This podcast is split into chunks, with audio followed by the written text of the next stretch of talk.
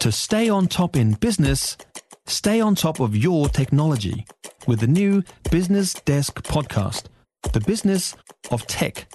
Listen on iHeartRadio or wherever you get your podcasts. Hannah McQueen from Enable Me is with us this morning. Kia ora. Good morning. Mortgages are very much the story of the week. That inflation number at the start of the week came as a bit of a shock. Yes, I think that we can assume that interest rates will continue to go up for a year and then shorter-term rates will stabilise, possibly come down. I do think that a lot of the short-term rates have actually factored in a lot of this inflation already, so I'm not sure if there's too much more upward movement there. Certainly longer-term rates will continue to go up, so our strategy probably should be to fix for a shorter period of time, for sure. Yeah, well, this is the thing. I mean, a lot of New Zealanders will be just starting to come off those really super low rates that many people enjoyed during COVID, but interest is going to be taking a big whack of their incomes when they go onto these higher rates. So what can people do to ensure that they're not just surviving, but they're actually making progress while interest rates are rising? Yeah, well, I think the first thing, whenever there's noise, headlines, drama, you've got to quantify the benefit or cost to you.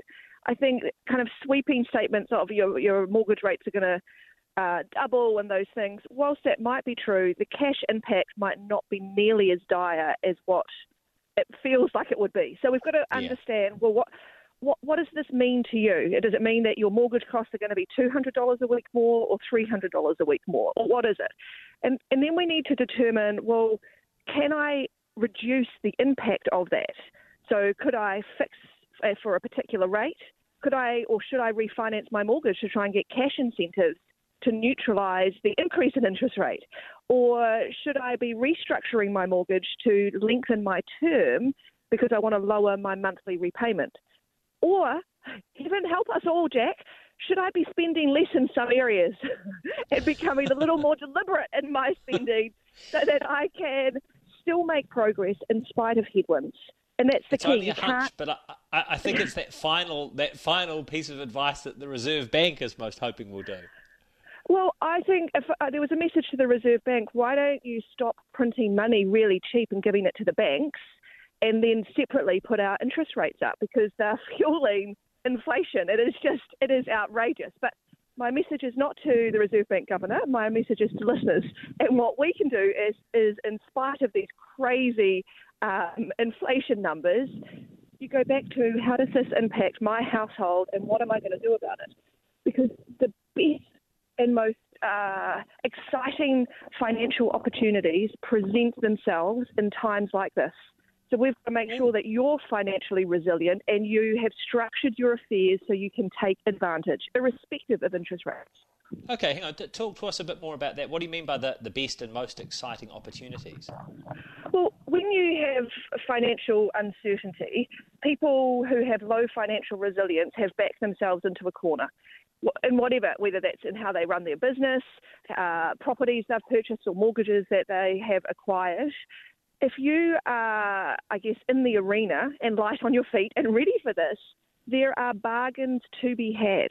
But you yourself must be resilient financially. You must have the right mindset, strategy, and most importantly, access to equity, which is what your mortgage is supposed to give you. So you've got to be strategic with your mortgage. This isn't just about trying to lower your costs. If you want to do that, extend your term, lower your interest, fix for a shorter period, maybe consider moving banks. That will be the tactical response to this. But let it be an opportunity, an opportunity where you can make some pretty bold moves so that when the times do turn or the tide turns, you're in a position to jump ahead, not just make up the ground you lost. That's probably a really good perspective as well. I mean, it's obvious perhaps, but this too shall end. Even though this is a pretty extraordinary economic moment, there is going to be some light at the end of the tunnel, and we're going to reach that light one day. And you know, by taking stock, considering carefully how higher interest rates are going to be affecting you, and then coming up with a bit of a plan, you're actually better positioned to take advantage of things when we do reach that light at the end of the tunnel. Yeah, I think it always helps to pan out, right? Like, because when you're in the weeds or in the trenches, right, there's just there's drama all around. But when you start to pan out, you think, well, there's an election next year. If not a change of government then there will be in 4 years' time. With a change of government, someone is going to address this immigration conundrum we're in, where we have a shortage of workers.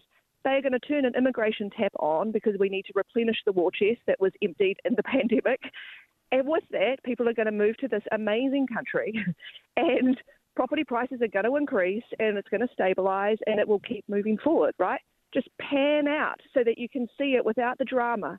And sometimes people need an independent sounding board so that they see that, because they are so, I guess, tied up in the drama of high interest rates and what's it going to do about inflation. You need to get through the next year financially. That's what you need to do. So what are you going to do to get through the next year? Because we are expecting rates to stabilise after that. That's all it is. But let's not only just hold our line, let's position ourselves to get ahead. Hannah McQueen from Enable Me, thank you so much as always. You can find Hannah and her colleagues at enable.me.